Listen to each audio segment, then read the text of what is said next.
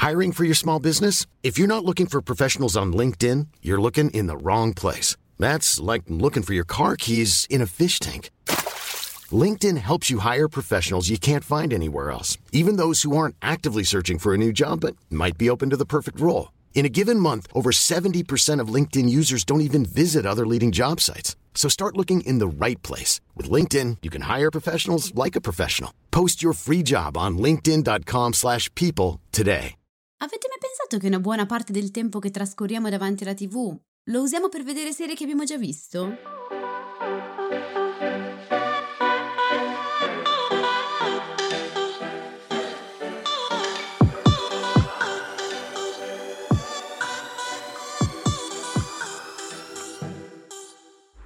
Benvenuti in questo nuovo episodio di TV Therapy, il podcast dove usiamo le serie TV per capire meglio noi stessi, le nostre emozioni, le relazioni, gli impantanamenti vari io sono Alessia, psicologa e psicoterapeuta e su Instagram mi trovate come Io non mi stresso. E io sono Giorgia, scrivo di serie tv e su Instagram mi trovate come Tellist, che è un blog che racconta le serie tv come meritano. Allora, in questo episodio cerchiamo di capire perché eh, spesso abbiamo una forte tendenza a vedere serie tv che abbiamo già visto. È una domanda che ci viene posta spesso, mh, mm, credo praticamente tutte le volte che facciamo il box domande del mercoledì su Instagram e riguarda sia serie tv specifiche sia ci viene posta come domanda più in generale. Eh, c'è chi in realtà ci chiede anche il contrario, cioè perché invece non si riesca a guardare una serie tv più volte. Sì, che poi è un argomento che in questo periodo calza pennello, nulla è casuale in questo podcast. Come in terapia. perché siamo appena entrati nel mese di dicembre e il periodo festivo per definizione è dedicato al guardare serie tv o comunque anche film che abbiamo già visto più e più volte e di cui non sembriamo eh, stancarci. Eh, penso ai classici episodi a tema natalizi. Una poltrona per due. No, episodi. Ah, episodi, sorry, scusa, stavo pensando ai film. non so, c'è quello di Bojack Horseman, c'è quello dell'armadillo natalizio. Dei Simpson. Assolutamente. Eh, però penso anche a film e serie tv che noi associamo appunto al periodo natalizio e che la televisione ci ripropone ogni anno da decenni, eh, cosa che fa sicuramente per dinamiche economiche palinsessuali, però ecco, noi accettiamo sempre di buon grado.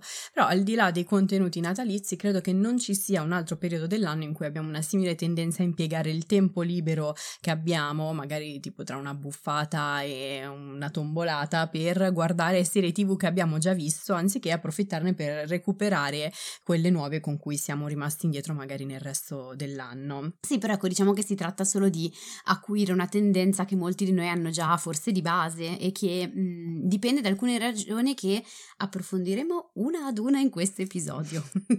sì, leggevo un articolo che diceva che i musicologi psicologi hanno stimato che per ogni ora che noi ascoltiamo eh, di, di, musica eh, nel, nell'arco di vita di una persona, 54 minuti sono usati per ascoltare eh, canzoni che abbiamo già sentito e questo credo che poi si possa applicare un po' a tutto il resto. Sì, tra l'altro l'altro giorno Spotify mi notificava il, l'uso che io faccio dell'applicazione, ci sono canzoni che ho riascoltato non so 800 milioni di volte, quindi con le canzoni forse ancora di più, sì, sono più veloci. Esatto, eh, però stavolta non, fai? Esatto. non possiamo parlare di una serie tv nello specifico, però ci aiuteremo con le serie tv ovviamente con degli esempi. Il momento enciclopedico di Giorgia. Esatto, e te lo dico già adesso, ci toccherà anche parlare del trono di spade perché per forza. Cioè, no, se... ragazzi, io non ce la faccio. cioè, quando noi rispondiamo, voi, voi non, non, avete presente retroscena, c'è qualche blooper in fondo all'episodio, ma stop. Lei tutte le volte in cui arriva una domanda, tutte le volte in cui guardiamo qualcosa, dice: Questo c'è anche nel trono di spade. Eh, ma se ha fatto storia non è mica colpa mia il trono di spade, ha proprio segna- è uno spartiacque nella storia della televisione, quindi bisogna parlarne per forza, soprattutto oggi. Però possiamo parlare di un genere nello specifico che è quello della sitcom. Perché il trono di spade è una sitcom? Eh, Scherzo, no, lo so, questo lo so anch'io. Però si potrebbe provare a proporre una versione sitcom. Comunque, probabilmente, anzi togliamo il probabilmente, quello della sitcom è il genere televisivo che più di tutti tendiamo a rivedere più e più volte volte per una serie di motivi eh, che ci aiuteranno e che ci prestano bene il fianco poi per eh, introdurre il discorso e per parlare poi anche di altri generi. Per farcene una rapida eh, idea, le sitcom sono delle commedie di situazione, situation comedy, questo l'avevamo già Questa detto. l'ho scoperta qui. Ok, hanno una forte impostazione teatrale, vengono girate in interni, spesso davanti a un pubblico vero, ultimamente non tanto, sono molto più dialogate eh, rispetto ad altre serie tv e seguono sempre uno stesso gruppo di personaggi che fanno parte di una famiglia che può essere reale o simbolica, quindi non so, un gruppo di amici che convivono, un gruppo di colleghi. E le sitcom ironizzano sia sui loro comportamenti e sui rapporti che intercorrono tra di loro, sia sulle situazioni assurde in cui si infilano puntualmente. Perfetto. Queste serie TV che noi definiamo serie TV, ma in realtà seguono più le logiche di programmi televisivi, però non la facciamo difficile, quindi le definiremo serie TV, hanno un forte potere di continuare a essere viste anche a decenni di distanza da quando sono andate in onda per la prima volta. Eh, perciò muovono sia il mercato televisivo sia quello più nello specifico dello streaming, cioè pensiamo a quante repliche abbiamo visto di sitcom andate in onda anche 20-30 anni fa Sì, spesso magari sono sitcom, serie, diciamo, che non abbiamo visto in ordine, ma puntate Le prese qui e là. spizzichiamo, le Esatto. spizzichiamo. Eh, Netflix ha strapagato i diritti di distribuzione di Friends e per quelli di The Office ha sborsato eh, un paio di anni fa qualcosa come 500 milioni di dollari per averla adesso, cioè è- The Office è appena arrivata su Netflix eh, Italia. Eh, è uno dei pochi generi, quello della sitcom, eh, dove eh, le repliche valgono quasi più dell'originale. In genere le serie TV valgono un pochino di meno perché uno sa già come vanno a finire. Invece nel caso delle sitcom è totalmente diversa la questione. Forse perché ci si affeziona e quindi poi acquisiscono valore proprio nel Esatto, tempo. adesso lo vediamo. Eh, le vecchie sitcom infatti hanno una capacità di generare eh, un numero di visualizzazioni altissimo e a supporto del fatto che ci piaccia riguardarle ci sono un sacco di dati, tra cui anche una ricerca che ha condotto la rivista Variety lo scorso anno nella quale chiedeva ad alcuni cittadini statunitensi quale serie tv li avrebbe convinti ad abbonarsi a un determinato servizio streaming se li avessi avuti in catalogo. Ebbene, se si va a guardare le risposte date, tra le prime 10 serie TV mi pare che ce ne fossero almeno 7 o 8 che erano sitcom. Eh, c'era The Big Bang Theory che mi pare fosse al primo posto, eh, c'era Friends, The Office, I Simpson. Però perché noi riguardiamo proprio le sitcom? Ci sono dei motivi ben precisi eh, e il primo è insito soprattutto nella loro struttura, cioè le sitcom sono fatte per accogliere, sono dei- un- uno dei generi sicuramente più longevi nella storia della televisione, sono nati in radio addirittura e sono fatte sostanzialmente per creare un forte senso di familiarità e permettere alle persone che le guardano di sentirsi immediatamente coinvolte in connessione con le cose che raccontano. Che è una delle cose che spesso ci viene detta, cioè la puntata che abbiamo fatto forse proprio su Friends, in cui parlavamo Mhm. dell'invidia, eh, ci- siamo partiti insomma da una serie di domande che, che spesso ci viene posta, relative proprio all'invidia che noi proviamo, ciò che noi mh, poi di fatto ammiriamo in questi gruppi di, di personaggi, per cui forse ci fanno vivere anche un po' delle, delle emozioni, delle situazioni che in quel momento sentiamo manchevoli, mancanti in realtà nella nostra vita. E un'altra cosa che ci eravamo dette in quell'episodio, ma faccio un piccolo spoiler perché in realtà lo riprendiamo anche più avanti, è che anche la struttura di queste sitcom è molto rassicurante. Poi dopo vediamo meglio il perché. Sì, è una struttura che le rende diverse dalle altre serie TV e eh, innanzitutto è una struttura fortemente verticale. Cosa intendiamo per struttura verticale? Apriamo una parentesi piccola. Ogni serie TV ha due tipi di trame, le trame orizzontali che si sviluppano su più episodi e le trame verticali che iniziano con l'episodio e si chiudono con la fine di quell'episodio, sono autoconclusive, il famoso caso di puntata nel, nel caso Sì. dei polizieschi ad esempio. La maggior parte delle serie TV ingloba entrambi i tipi di trama, ma eh, la parte diciamo quella più profonda è quella orizzontale perché è quella che convince il pubblico a rimanere eh, tutta un'intera stagione per vedere come andranno a finire le cose. Sono memory beautiful.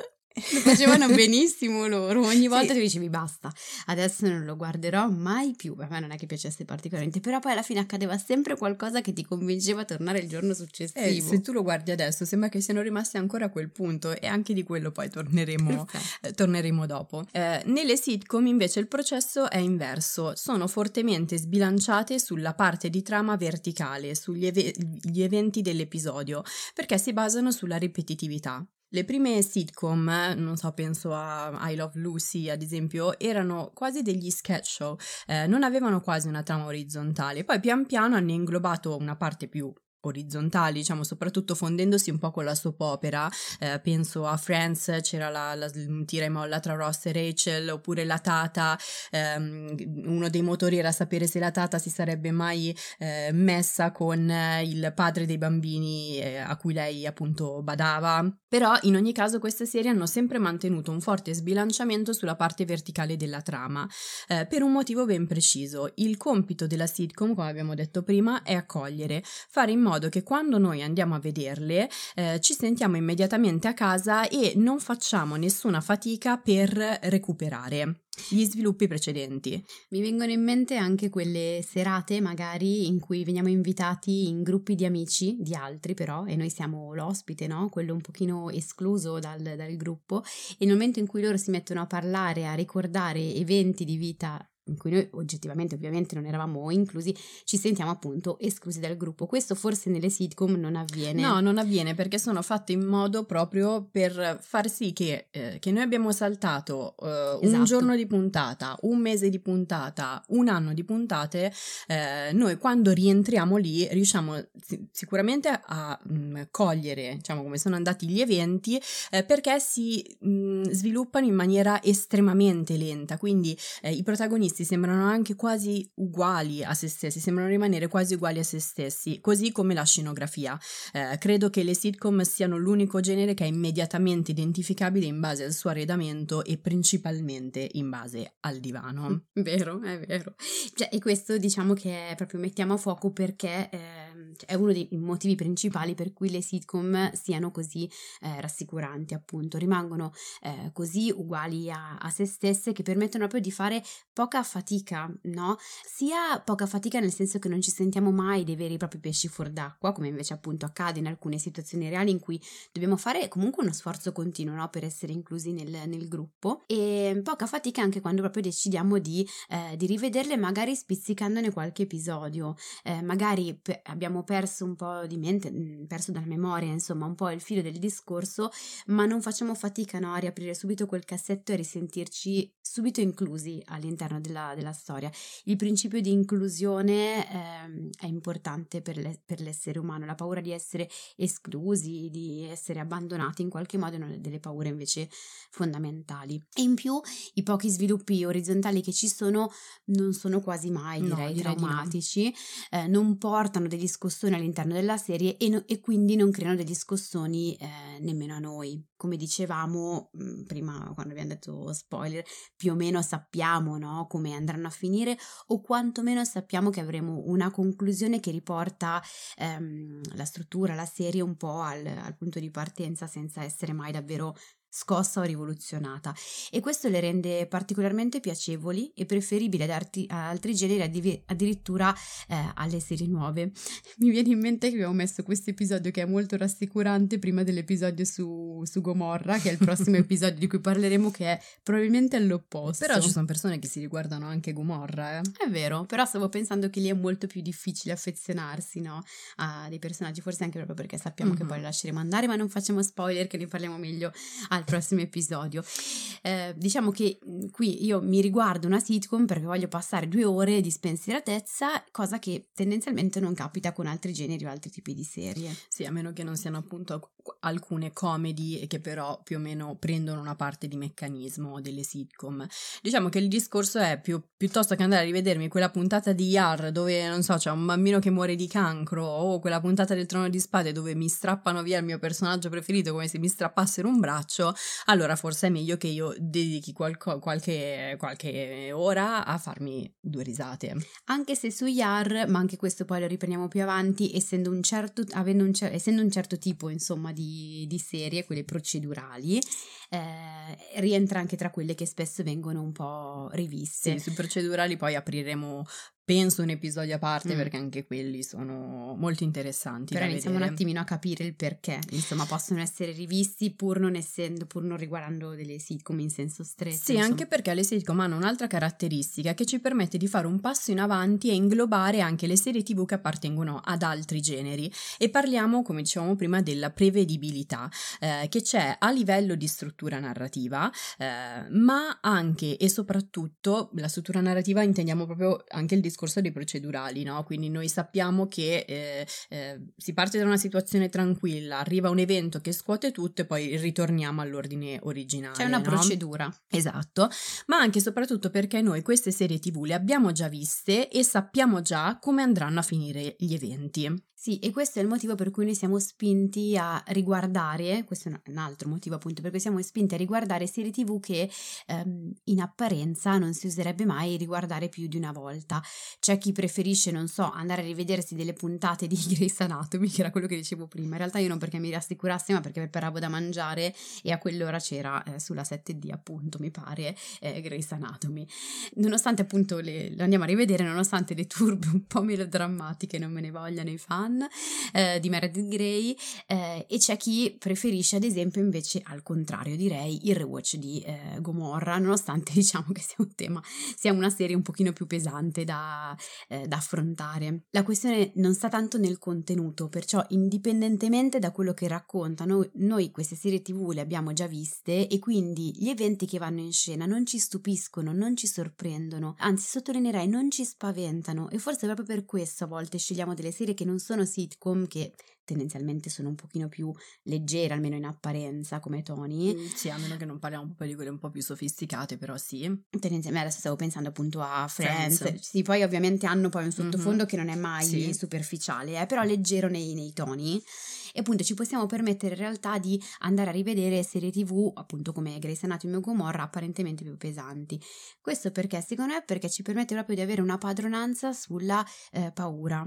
Cioè, nonostante creino magari mh, turbamento alla prima visione e ci crea un po' quell'angoscetta del non so bene come andrà a finire, il fatto di rivederle ci dà una padronanza, cioè so che cosa accadrà e padroneggio uno spavento, cosa che nella realtà non ci è mai consentita. Lo spavento è imprevedibile e l'imprevedibilità è una di quelle cose che spaventa molto eh, l'essere umano. Abbiamo proprio bisogno del controllo. Sì, poi diciamo che questo è un meccanismo che si è eh, acuito profondamente, soprattutto nell'ultimo decennio, credo, mm, ultimi due decenni, probabilmente l'11 settembre ha sconquassato Ah, un po' giusto. tutto, e poi ulteriormente con, con- con la pandemia. Sì, abbiamo fatto forse il secondo episodio, non ricordo, il secondo Sì, terzo, che era quello proprio dell'undici- sull'11 su- quello su 24. Diciamo che da un decennio che viviamo in un periodo storico che è fortemente aleatorio. Ci svegliamo e Putin ha invaso l'Ucraina, eh, sta invadendo l'Ucraina. Eh, ci svegliamo e scopriamo che ci sono dei migranti al confine polacco che vengono brutalmente respinti, di cui sapevamo poco fino al giorno prima. E soprattutto ci svegliamo e non sappiamo se domani dovremo chiuderci in casa perché siamo risultati positivi eh, alla Covid o i contagi sono risaliti. Quindi capiamo bene che in un periodo così incerto potersi rifugiare in un posto sicuro come quello di una serie tv che già conosciamo ci permette di ripararci, ma appunto riacquisire proprio quel senso di padronanza, secondo me è la dicitura proprio che rende poi meglio l'idea. Non dico che ovviamente ci dia poi un controllo vero e proprio sulla, sulla realtà, ma in qualche modo ci permette di avere, di annusare un po' appunto il senso di padronanza e sì di controllo che invece nella vita reale sentiamo di non avere e di aver perso quasi completamente. L'ultimo step che va ancora più in profondità riguarda poi il tempo, la dimensione temporale, cioè le vecchie serie tv sono spesso andate in onda per tantissimo tempo, quindi se già normalmente noi tendiamo a creare con le serie tv ma anche eh, con i film eh, che, che vediamo, poi vabbè, mi correggerai però, eh, delle relazioni parasociali, cioè dei legami che sono paragonabili a quelli che noi costruiamo con le persone nella, nella vita reale. Sì, ma anche perché ricordiamolo, come dici sempre tu, come ci ricordi sempre, le serie tv sono scritte da persone È vero. e quindi È vero. inevitabilmente pescano da legami reali, poi possono travestirli da eh, fantasy, vabbè in altri casi da fantasy o, o Sì, ci altro. mettono sopra poi le convenzioni del genere, si chiamano, eh, però, eh? Porca miseria. eh, però capiamo bene, ecco, che più le seguiamo, più queste relazioni parasociali che noi creiamo con le serie tv che guardiamo eh, diventano strettissime. Con le serie tv più vecchie questa specie di simbiosi si acuisce ulteriormente per una ragione narrativa eh, che sta nel, nel, nello scandire dei loro episodi.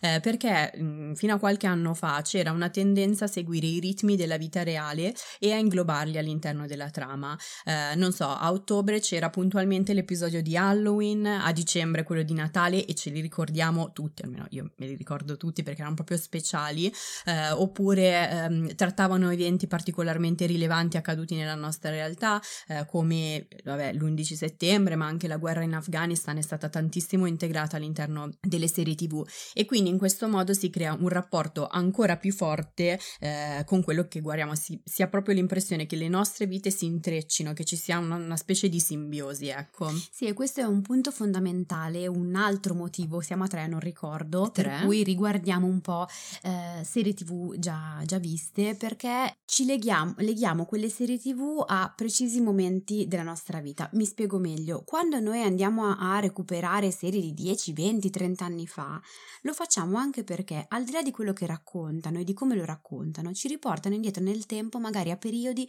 o situazioni di cui abbiamo nostalgia o che ricordiamo con affetto. Adesso mi viene in mente, viene in mente a me perché in effetti riguarda la mia di adolescenza, ma è anche una domanda che ci viene posta spesso.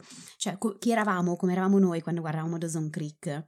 o c'era una domanda che ci veniva posta forse settimana scorsa, molto interessante secondo me, sul fatto di desider- che da piccola una persona che ci ha posto la domanda, una ragazza che ci ha posto la domanda diceva da piccola mi sarebbe piaciuto vivere in una città come quella di Desperate Housewife.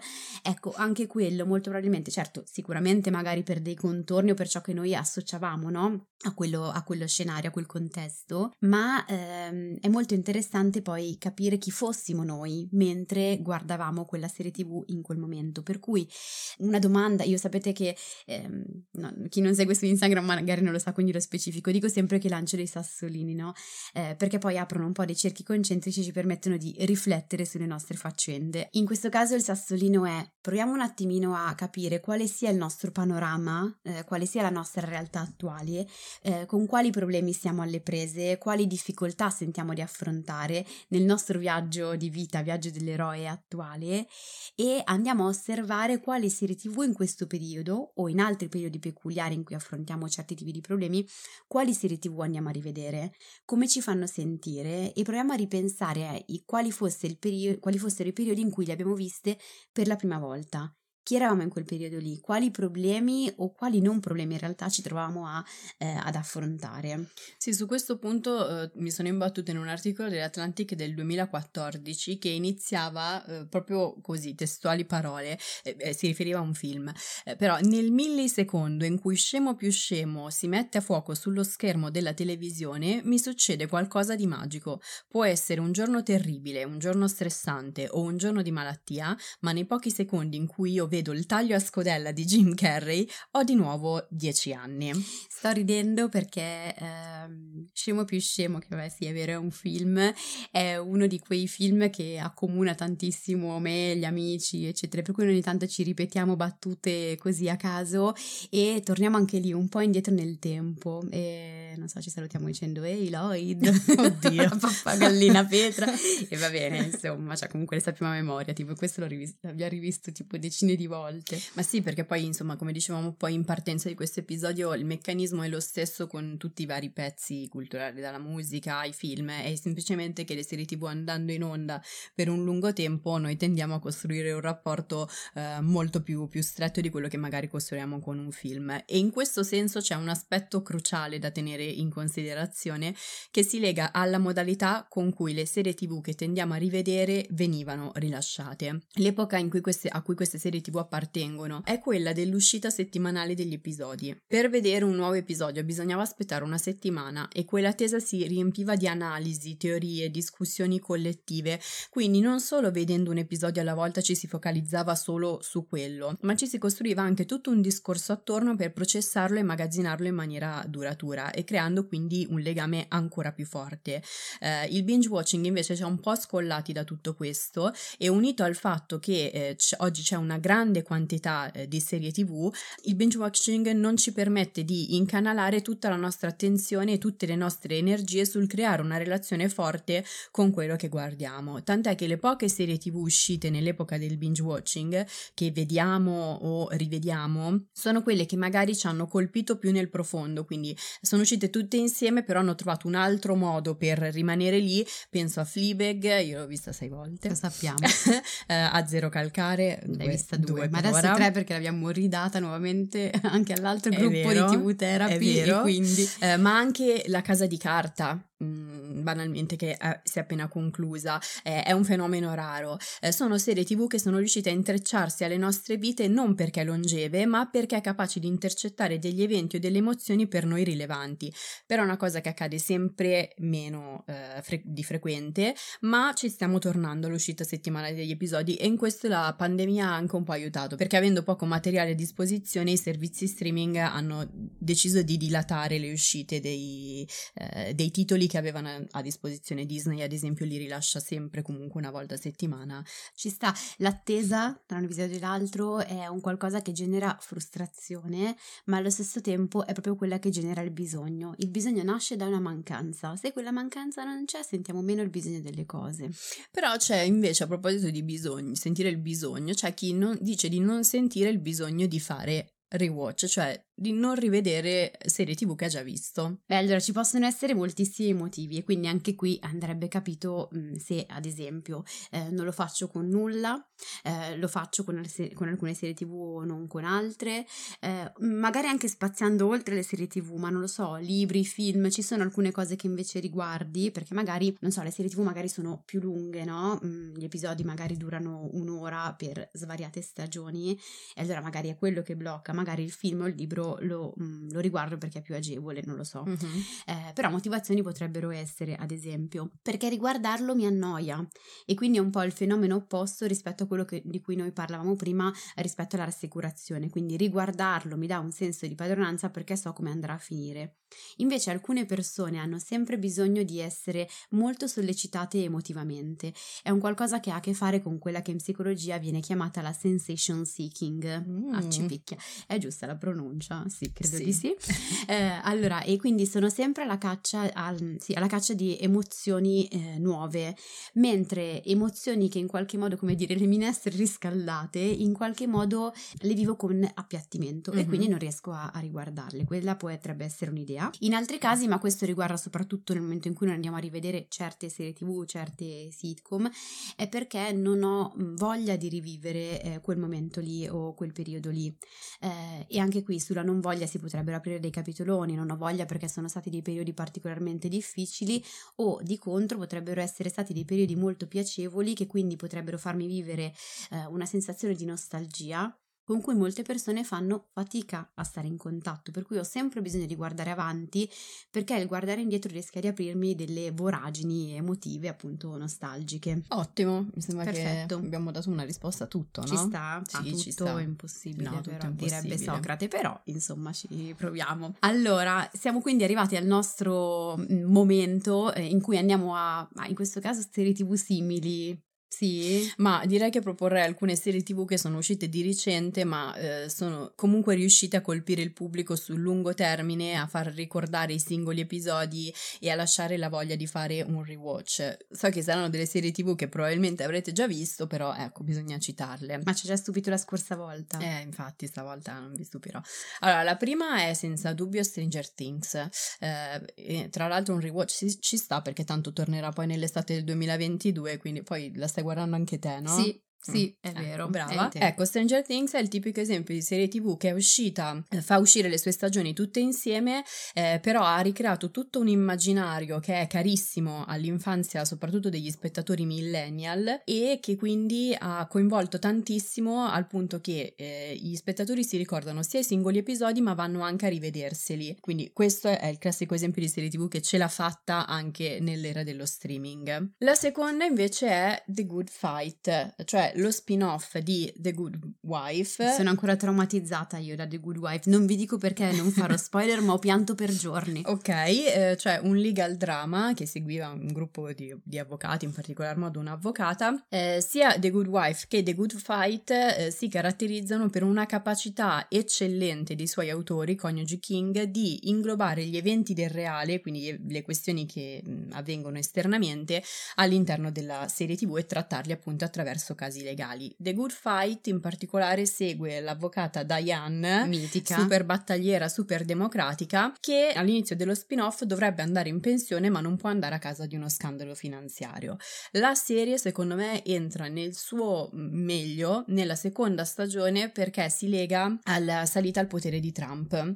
e quindi potete immaginarvi come una donna super democratica che tiene la foto di Hillary Clinton sulla scrivania possa affrontare eh, fate conto che c'è un episodio in cui lei parla con un livido che per- ha la forma di t- che parla come Trump cioè che si muove muove la bocca come Trump. E questo per eh, farvi rendere conto proprio come legando legandosi alla realtà esterna questa serie tv sia riuscita a far ricordare i singoli episodi nonostante l'epoca appunto dello streaming del E poi lei, watching. ora scusa, stavo interrompendo, mi sono sovrapposta, però ehm, lei è la mamma di Leonard in The Big Bang Theory, visto che prima la citavamo, vero. ed è una psicologa, mi sa, una terapeuta Sì, nella è in una Big Bang terapeuta. Theory. Sì, sì, è vero. è vero Magnifica comunque in entrambi Christine i casi. Baranski Eh, eh, questo, si chiama l'attrice. ovviamente, poi io i nomi degli attori non me li ricordo mai, ma lei è magnifica. secondo Quindi The Good Fight, se non l'avete ancora visto, al momento è su Team Vision e Prime Video. Il terzo è non una serie, ma, Ma un esercizio. uno dei nostri esercizi di TV therapy. Esatto. Ehm, in parte lo abbiamo già introdotto prima, eh, Sì. però qua lo riprendiamo meglio ovviamente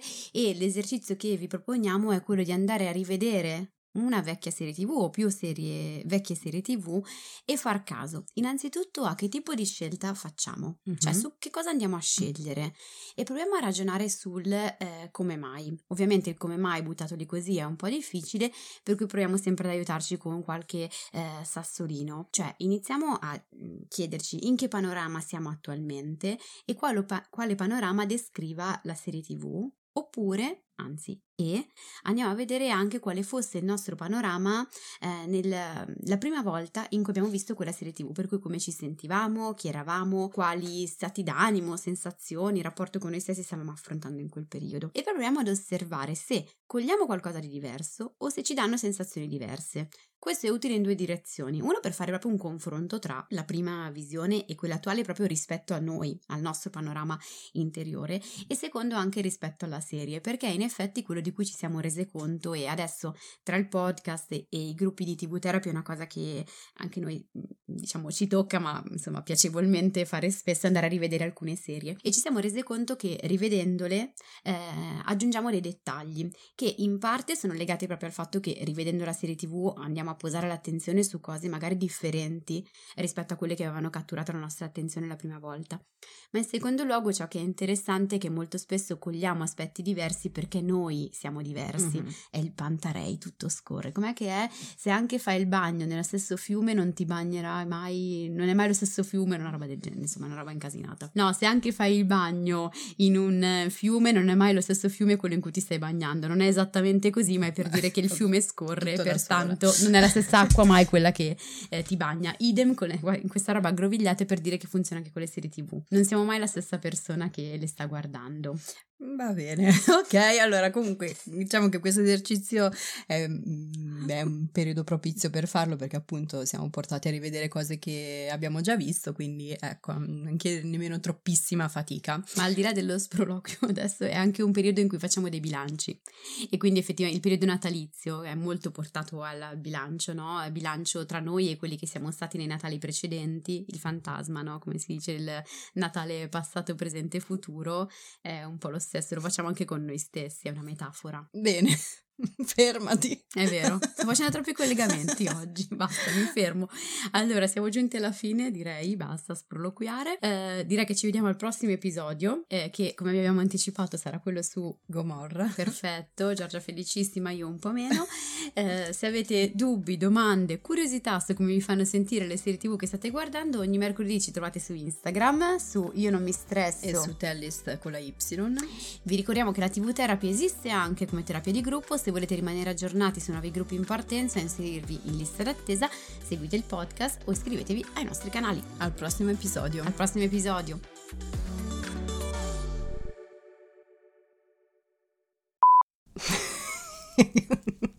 cosa c'entra? Come cosa c'entra? Non capisci niente. Non so cosa sto dicendo.